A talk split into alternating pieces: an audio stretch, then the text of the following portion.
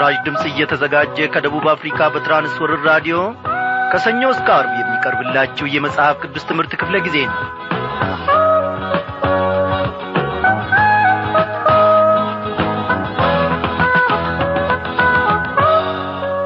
በጌታ የተወደዳችሁ ክብራን አድማጮቼ እንደምን አመሻችሁ። የእግዚአብሔር አምላካችን ፈቃድ ሆኖ ዛሬም እንግዲህ የአንደኛ ዮሐንስ መልእክት ጥናታችንን ነው ይዘንላችሁ ቀርበናል። ዛሬም ደግሞ እግዚአብሔር አምላካችን በመንፈስ ቅዱስ አስተማሪነት ድንቅ ነገርን ያስተምረናል። ጌታ እግዚአብሔር ምን ጊዜም ከመናገር ወደ ኋላ ወይንም የቦዘነበትም ጊዜ የለም። እግዚአብሔር ዛሬም ቢሆን ለኔም ለናንተም ይናገረናል። እስቲ የሚሰማን ልብ እግዚአብሔር አምላካችን በውስጣችን ይፍጠርልን እያልን ወደ ዛሬው መልእክታችን ከመሄዳችን በፊት ወገኖቼ ይህንን ዝማሬ ልንጋብዛችሁ እንወዳለን።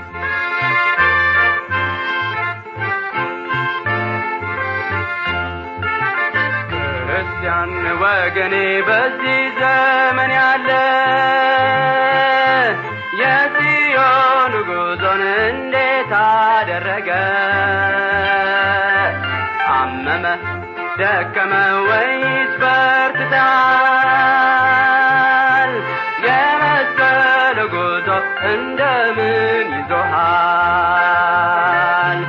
የመስቀል ጉዞ እንደምን ይዞሃል? ጌታን ስትቀበል መጀመሪያ ጊዜ የነበረ ፍቅር የጸሎት ኑዛዜ ዛሬም ካንተ ጋር ነው ወይስ ጠፍቶብሃል? እንዴት ትጓዛለህ? እንዴት ይዘኸዋል? ክርስቲያን ወገኔ በዚህ ዘመን ያለ የጽዮን ጉዞ እንዴት አደረገ? አመመ ደከመ ወይስ በርትቷል? የመስቀል ጉዞ እንደምን ይዞሃል? የመስቀል ጉዞ እንደምን ይዞሃል? ተራራ ላይ ወጥተህ ትፈነድቃለህ ወይስ በሸለቆ አዝነህ ታለቅሳለህ? የነበረ ሁሉ ካንተ ተለይቶ ልብህ ተሰብሮብህ ትተካከዛለህ። ክርስቲያን ወገኔ በዚህ ዘመን ያለ የጽዮን ጉዞ እንዴት አደረገ? አመመ ደከመ ወይስ በርትቷል? የመስቀል ጉዞ እንደምን ይዞሃል? የመስቀል ጉዞ እንደምን ይዞሃል? አይኖችን አቅንተህ መስቀሉን እንዳታይ ኃይልና ብርታት ተሰረቀብህ ወይ? አንተ መንገደኛ ድምፅህ ራቅብኝ ዛሬ ልጠይቅህ እስቲ መልስልኝ። ክርስቲያን ወገኔ በዚህ ዘመን ያለ የጽዮን ጉዞ እንዴት አደረገ? አመመ ደከመ ወይስ በርትቷል? የመስቀል ጉዞ እንደምን ይዞሃል? ወገኖቼ ባለፈው ክፍለ ጊዜ ጥናታችን እንደተመለከትነው የክርስትና ጣዕሙ የደበዘዘበት ውበቱን ያጣበት ዘመን መሆኑን ነው ተመልክተናል። ዛሬም ቢሆን አንዳንዶቻችን እንደዚያው ነን። የድሮ ክርስትና ጣዕም ነበረው፣ የድሮ ክርስትና ውበት ነበረው እንላለን። ግን ያንን ሁሉ ታዲያ ያመጣው ማን ነው? እኛው ራሳችንን። ለጌታ ያለን ፍቅር ደብዝዟል። ለጌታ ያለን ሩጫ ቀንሷል። ወገኖቼ ብዙ ምቹ ነገር ተሰምቶናል። ብዙ የዓለም ግሳንግስ ነገሮች ደግሞ ከበውናል፣ ወርሰውናል፣ ውጠውናል። ስለዚህም በነበረ ሕይወት እንመላለሳለን። የጥንት ክርስትና እኮ እንዲህ ነበረ በማለት እናወራለን። አንድ ክርስቲያን ሲደክም የጥንቱን ሕይወት በነበረ በትዝታ መልኩ ማውራት ይጀምራል። እስቲ ትዝታን እንተው። ትዝታን ለዘፋኞቹ ትተን እኛ ራሳችን እግዚአብሔር ያነቃቃኝ ብለን በእርሱ እግሮች ስር እንውደቅ። ቃሉን እናንብብ፣ ቃሉን እንብላ። እግዚአብሔር ያን ጊዜ ያተጋናልና። እስቲ እንጸልይ። ጌታ ሆይ ዛሬ የክርስትና ውበት ከውስጣችን እየተሟጠጠ እየደበዘዘብን በነበረ በትዝታ መልኩ እናስታውሰዋለን። ጥንት ክርስትና እንዲህ ነበረ በማለት ትዝታን እናንጎራጉራለን። ድካማችንን ሁሉ በብርታት ትለውጥ ዘንድ በዚህ ሰዓት ደግሞ ወደ አንተ ቀርበናል። አቤቱ አምላካችን ሆይ የድካምን ቀንበር ከላያችን ላይ በጌታ በኢየሱስ ክርስቶስ ስም ስበርልን። አቤቱ አምላካችን ሆይ ውበት የነበረው እግዚአብሔር ያበራ የነበረው የክርስትና ፊታችንና ገጽታ ዛሬ ደብዝዟል። ቅባት አይታይበትም፣ አመድ እየለበሰ ነው። እግዚአብሔር አምላካችን ሆይ የልጅህን የጌታ የኢየሱስ ክርስቶስን የመስቀል ፍቅር ሳንመለከት እንዳንመለከትም ወደ ኋላ የሚያደርገንን አዚም ሁሉ ከላያችን ላይ እንድትጥል በኢየሱስ ክርስቶስ ስም እንለምንሃለን። ሐዋርያው ሲናገር በመልካም ትሮጡ ነበር፣ አዚም ያደረገባችሁ ማን ነው አለ ለገላትያ ሰዎች። አሁንም ጌታ ሆይ ዛሬ እኛም እንደዚህ ሆነናል። በትዝታ ሕይወት እንመላለሳለን። ዛሬ የትዝታን ሕይወት ከእኛ እንድትቆርጥ በኢየሱስ ክርስቶስ ስም እንለምንሃለን። በጌታ በኢየሱስ ክርስቶስ ስም ሕይወታችን የታደሰ፣ ፍቅራችን እግዚአብሔር ሆይ የጋለ ላንተ ክብር ላንተም ደግሞ ጌታዬ ሆይ የሚሮጡ እግሮችንና ላንተም የሚሰሩ እጆችን እንድትሰጠን እንለምንሃለን። ጌታ ሆይ ላንተ የክብር ሥራ ለቤትህ ምሥራ ስንል የሚያነቡ ዓይኖቻችን ዛሬ ደርቀዋል። እግዚአብሔር አምላካችን ሆይ በደስታ ስትሞላን ከመፈንደቅ የተነሳ ስናነባ የነበረው ስናለቅስ የነበረው የደስታ ለቅሶአችን ሁሉ ዛሬ ደራርቀዋል። ምንጮቻቸውም እግዚአብሔር ሆይ ደርቀዋል። እግዚአብሔር ሆይ ዛሬ እንደ ጥንቱ ክብርህን ለማየት እንፈልጋለንና ወደ ጥንቱ ስፍራ መልሰን። የዛሬው ጌታዬ ሆይ በዙሪያችን ያሉ ብዙ ግሳንግሶች፣ የከበቡን ሊውጡን የፈለጉ ነገሮች ሁሉ በጌታ በኢየሱስ ክርስቶስ ስም ከላያችን ላይ የረገፉ ይሁኑ። የተጣበቅንባቸው፣ የወደድናቸው፣ ዛሬ ልባችንን ያማለሉና ወደ ኋላ ያደረጉ ነገሮች ሁሉ በኢየሱስ ክርስቶስ ስም የረገፉ ይሁን ወደ ሲኦል። እግዚአብሔር ሆይ ታምነን ደግሞ አሁንም ወደ አንተ እንጣራለን። በዚህ በቃል ውስጥ ራሳችንን ማንነታችንን ማየትና ማግኘት እንድንችል እርዳን። እርዳን የናዝሬቱ ኢየሱስ የዳዊት ልጅ እርዳን ጌታ ሆይ። ይህንን ሁሉ ስለሰማይን ክብር ተመስገን። ስለ ሕያውና ስለ ዘላለማዊ ስምህ ስትል አሜን።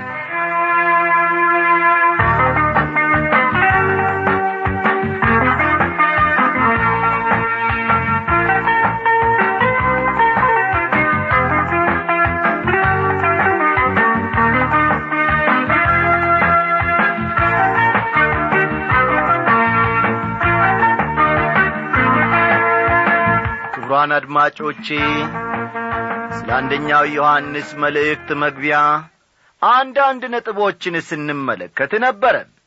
የመጀመሪያው የዮሐንስ መልእክትን ለመረዳት በሁለተኛው ክፍለ ዘመን መጀመሪያ ላይ የኤፌሶን ቤተክርስቲያን ምን ትመስል እንደነበር ማወቅ ይኖርብናል።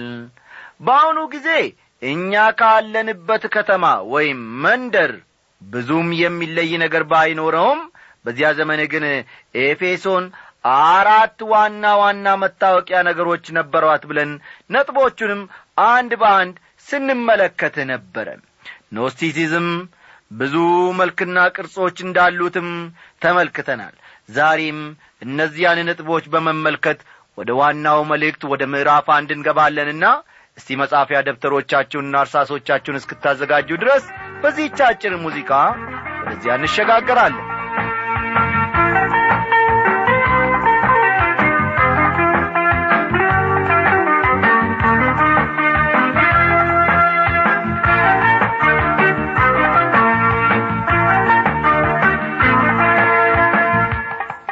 ወዳጆቼ ቀደም ብዬ እንደተናገርኩት ኖስቲሲዝም ብዙ መልክና ቅርጾች አሉት። ሆኖም የዚህ አመለካከት ዋናውና መሰረታዊው ሐሳብ ቁስ ነው። ልብ በሉ፣ የዚህ አመለካከት ዋናውና መሰረታዊው ሐሳብ ቁስ አካል ነው። ቁስ አካል በሙሉ ክፉ ነው ይላል ኖስቲሲዝም። አስተዋላችሁ? ኖስቲሲዝም ቁስ አካል በሙሉ ክፉ ነው፣ መንፈስ ብቻ መልካም ነው የሚል አመለካከት አለው። ቁስ አካል በሙሉ ክፉ ነው፣ መንፈስ ብቻ መልካም ነው ይላል ኖስቲሲዝም። ስለሆነም ኖስቲሲዝም የመለኮትን በአካል መገለጥ ጨርሶ አይቀበልም። ይህንን ባለፈው ምሽት ክፍለ ጊዜ ጥናታችን ተመልክተናል። እነዚህን ነገሮች በደንብ ካልጨበጥን በስተቀር ወደ ዋናው ትምህርታችን ስንገባ ነጥቦቹ ድንግርግር ሊሉን ይችላሉ። ኖስቲሲዝም የመለኮትን በአካል መገለጥ ጨርሶ አይቀበልም። በዚህ ፍልስፍና መሰረት መንፈስ በአካል ውስጥ የሚኖረው የዘር ቅንጣት ቆሻሻ መሬት ውስጥ በሚኖርበት መንገድ ነው ሲል ያምናል። ስለዚህም ይህ በሰው ውስጥ የሚኖረው መንፈስ ወይም ዘር እንዲያድግ ወይም እንዲዳብር ከተፈለገ ክፉ የሆነው አካል መወገድ አለበት ይላሉ። ይህንን ነጥብ እንደገና ልድገምላችሁ። ይህ በሰው ውስጥ የሚኖረው መንፈስ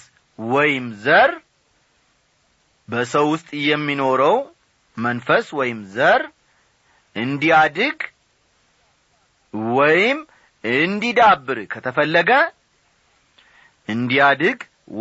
እንዲዳብር ከተፈለገ ክፉ የሆነው አካል መወገድ አለበት ነው የሚሉት።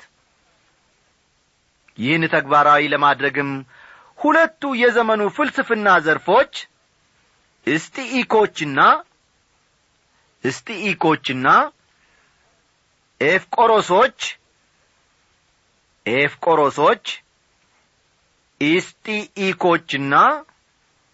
እስጢኢኮችና ኤፍቆሮሶች እነዚህ እንግዲህ ስቶይክስና ኢፒኩሪያን ተብሎ በሁለት ይከፈላሉ። ስለዚህ እነዚህ ሁለቱ ጽንፈኛ መንገዶችን አቅርበዋል። ምስተዋላችሁ? እነዚህ ሁለቱ ማለትም ስቶይኮችና ኤፍቆሮሶች ወይም ስቶይክስና ኤፒኩሪያን ሁለት ጽንፈኛ መንገዶችን አቅርበዋል። ከሐዋርያት ሥራ ምዕራፍ 17 ቁጥር 18 እንደምንመለከተው ጳውሎስ ከነዚህ ፈላስፋ ወገኖች ጋር ፊት ለፊት ተገናኝቶ ተነጋግሯል።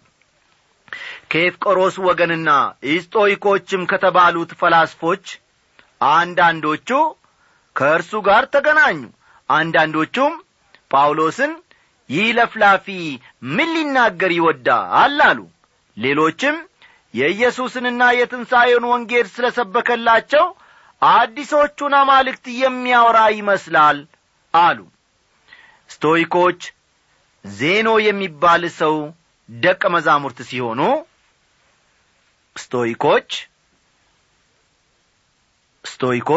ዜኖ የሚባል ሰው ደቀ መዛሙርት ሲሆኑ በስነ መለኮታዊ አመለካከታቸው እግዚአብሔር ሁሉ ነው። ፈጠን በሉ። እግዚአብሔር ሁሉ ነው፣ ሁሉም እግዚአብሔር ነው የሚል አስተሳሰብ ነበራቸው ወይም እምነት ነበራቸው። ይህ ፓንቲኤዝም ይባላል። ያመለካከታቸው ፓንቲዝም ይባላል። ጠቢብ የሆነ ሰው ሁሉ ከማንኛውም ምድራዊ ይላሉ። ጠቢብ የሆነ ሰው ሁሉ ከማንኛውም ፈጠን በሉ ከማንኛውም ምድራዊ መሻትና ፍላጎት ራሱን ማላቀቅ አለበት ወይም ማራቅ አለበት ይላሉ።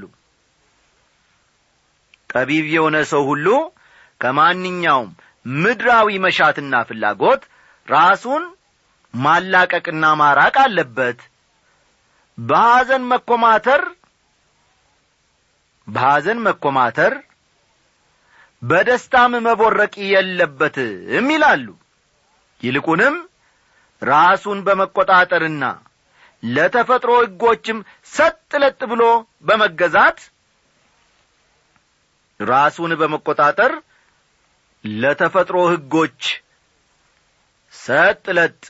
ብሎ በመገዛት ሕይወቱን መምራት አለበት ይላሉ። ስቶይኮች ናቸው እንደዛ የሚሉት ማለት ነው። በሌላ በኩል ደግሞ የኤፒኩሪያኖችን አመለካከት እናገኛለን። የዚህ ፍልስፍና መጠሪያ የተወሰደው ኤፒኩሪኒየን ከሚለው ከመስራቹ ስም ነው። እነዚህ ፈላስፎች ትልቁ የህይወት ግብ አድርጎ የሚመለከቱት ደስታን ማሳደድ ነው። ይህንን ቶሎ ጻፉ። ኤፒኩሪያኖች ደግሞ ደስታን ማሳደድ የህይወታቸው ግብ አድርገው ወይም የፍልስፍናቸው ግብ አድርገው ይመለከታሉ ወይም ያምናሉ። የሰው ልጅ በዚህም ሆነ በዚያ ደስተኛ መሆንን መፈለግ ነው ያለበት ይላሉ። ተመልከቱ። የሰው ልጅ በዚህም ሆነ በዚያ ደስተኛ መሆንን መፈለግ አለበት ሲሉ ያምናሉ ኤፒኩሪያኖች። ስለሆነም እነርሱ ደስታ እስካገኙበት ድረስ የትኛውም አይነት ሞራላዊ ህግ ቢጣስ ደንታ የላቸውም። እንግዲህ በሁለቱ ፍልስፍና ዘርፎች መካከል ይህን ያክል ሰፊ ልዩነት ቢኖርም ሁለቱንም ደግሞ አንድ የሚያደርጋቸው ነገር አለ። ያም የኢየሱስ ክርስቶስ መሲህ ሆኖ መምጣትን አለመቀበላቸው ነው።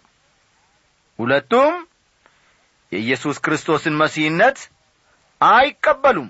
ምናልባትም ሐዋርያው ዮሐንስ ክርስቶስ ወይም መሲህ አይደለም ብሎ ኢየሱስን ከሚክድ በቀር ውሸተኛ ማን ነው? አብንና ወልድን የሚክድ ይህ የክርስቶስ ተቃዋሚ ነው በማለት የጻፈው እነዚህን ሁለት ፍልስፍና ዘርፎች በአእምሮ ይዞ ሳይሆን እንደማይቀር አስባለሁ። አንደኛ ዮሐንስ ምዕራፍ 2 ቁጥር 22ን ይመለከቷል። እንደነርሱ እምነት ከሆነ ሥጋ ክፉ ነገር ነው። አስተዋላችሁ? እንደነርሱ እምነት ሥጋ ክፉ ነገር ነው። ስለሆነም ክርስቶስ በሥጋ ተገለጠ ማለት በፍጹም የማይሆን ነገር ነው። ክርስቶስ በሥጋ አልተገለጠም የሚለው እምነታቸው ዋናውና አንደኛው ነው። ከክርስቶስ ተቃዋሚ ምድብ የሚያስፈርጃቸው ይኸው ነው። ዮሐንስ ግን ለዚህ ይመልሳለው። ቃልም ሥጋ ሆነ፣ ጸጋንና እውነትንም ተሞልቶ በእኛ አደረ፣ አንድ ልጅም ከአባቱ ዘንድ እንዳለው ክብር የሆነውን ክብሩን አየን ይላል። ዮሐንስ ምዕራፍ 1 ቁጥር 14። በመልእክቱም ላይ የእግዚአብሔርን መንፈስ በዚህ ታውቃላችሁ፣ ኢየሱስ ክርስቶስ በሥጋ እንደመጣ የሚታመን መንፈስ ሁሉ ከእግዚአብሔር ነው፣ ኢየሱስ ክርስቶስም በሥጋ እንደመጣ የማይታመን መንፈስ ሁሉ ከእግዚአብሔር አይደለም። ይህም የክርስቶስ ተቃዋሚው መንፈስ ነው። ይህም እንዲመጣ ሰምታችኋል፣ አሁንም እንኳ በዓለም አለ ይላል። አንደኛ ዮሐንስ ምዕራፍ 4 ቁጥር 2ና 3ን መመልከት ይቻላል። የጥንት የቤተክርስቲያን አባቶች ይህን የስህተት ትምህርት ያለምንም ማሰለስ ሲዋጉትና ሲቋቋሙት ኖረዋል። እኛ እርሱን እንመስል ዘንድ እርሱ ከኛ እንዳንዱ ሆነ በሚል መሰረት ላይ ነበር የእምነት አቋማቸውን እየመሰረቱት።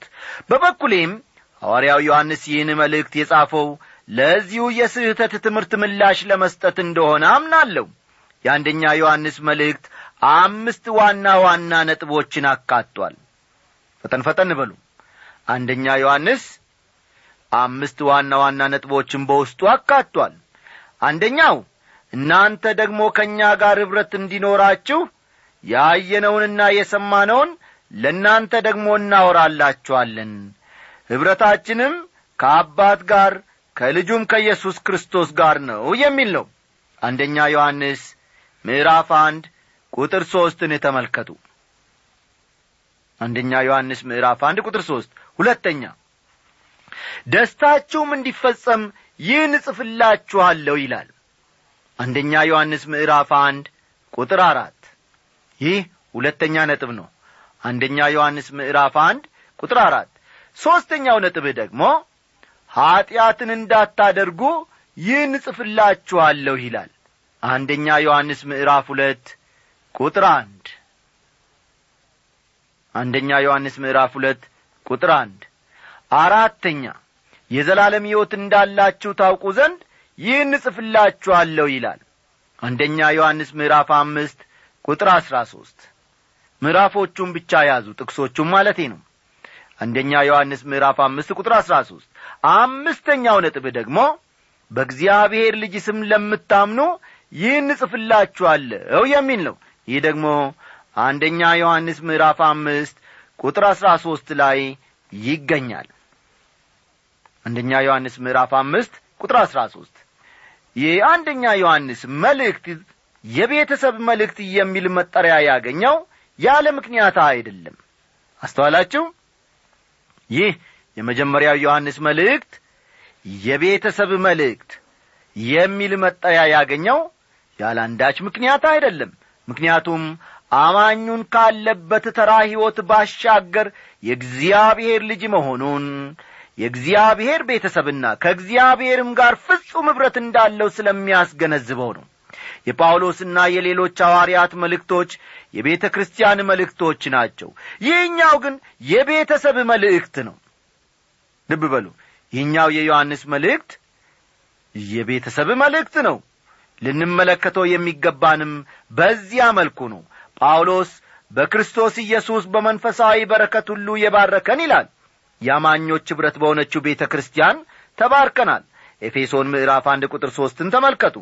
በክርስቶስ ለምናምን ሁሉ ይህ ክብር ተሰጥቶናል።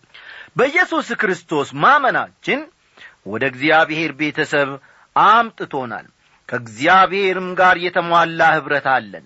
በኃጢአታችን ብንናዘዝ ኃጢአታችንን ይቅር ሊለን ከአመጻም ሁሉ ሊያነጻን የታመነና ጻድቅ ነው ይላል። አንደኛ ዮሐንስ ምዕራፍ 1 ቁጥር 9። ወገኖቼ አገልግሎቴን የጀመርኩት በአንድ አዲስ ቤተክርስቲያን ውስጥ አንደኛ ዮሐንስ መልእክትን በማስጠናት ነበር። ባገለገልኩባቸው አያሌ ዓመታት በተለያዩ 4 ቤተክርስቲያኖች በሳምንቱ አጋማሽ የሚሰጥ የአንደኛ ዮሐንስ መልእክትን ጥናት ሲሰጥ ነበር። ስለዚህም ይህ መልእክት ከየትኛው መልእክት ይልቅ ለቤተክርስቲያን እጅግ አስፈላጊዋ መሆኑን እየተገነዘብኩ መጥቻለሁ። በጣም የሚገርመው ደግሞ አንደኛ ዮሐንስ መልእክትን በማስጠናበት ጊዜ ከመቼውም በላይ የተሳታፊዎችም ቁጥር ይበዛ ነበር። እንዲያውም አንድ ጊዜ በሳምንቱ አጋማሽ በሚሰጠው የአንደኛ ዮሐንስ መልእክት ጥናት የሚገኙ ሰዎች እሁድ ለአምልኮ ከሚመጡ ሰዎች ቁጥር እንኳን ይበልጥ ነበር። ወገኖቼ ይህን መልእክት ማጥናት በጣም አስፈላጊ ነው የምላችሁም ለዚህ ነው። እግዚአብሔር የሚኖረንን ጊዜ ሁሉ ይባርክልን።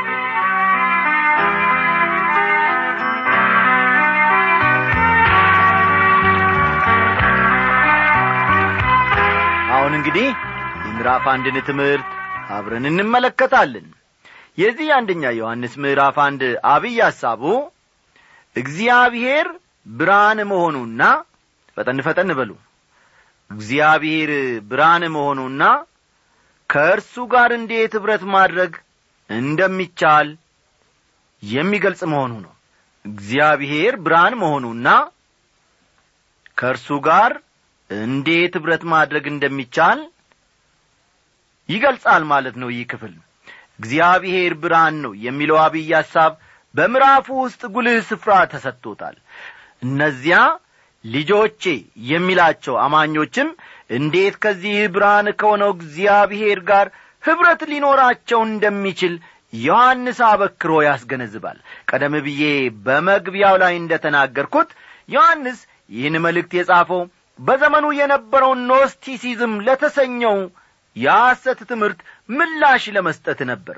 ኖስቲኮች ለተፈጥሯዊ አይነት ዕውቀት አለን ብለው ይመኩና ይኮፈሱ ነበር።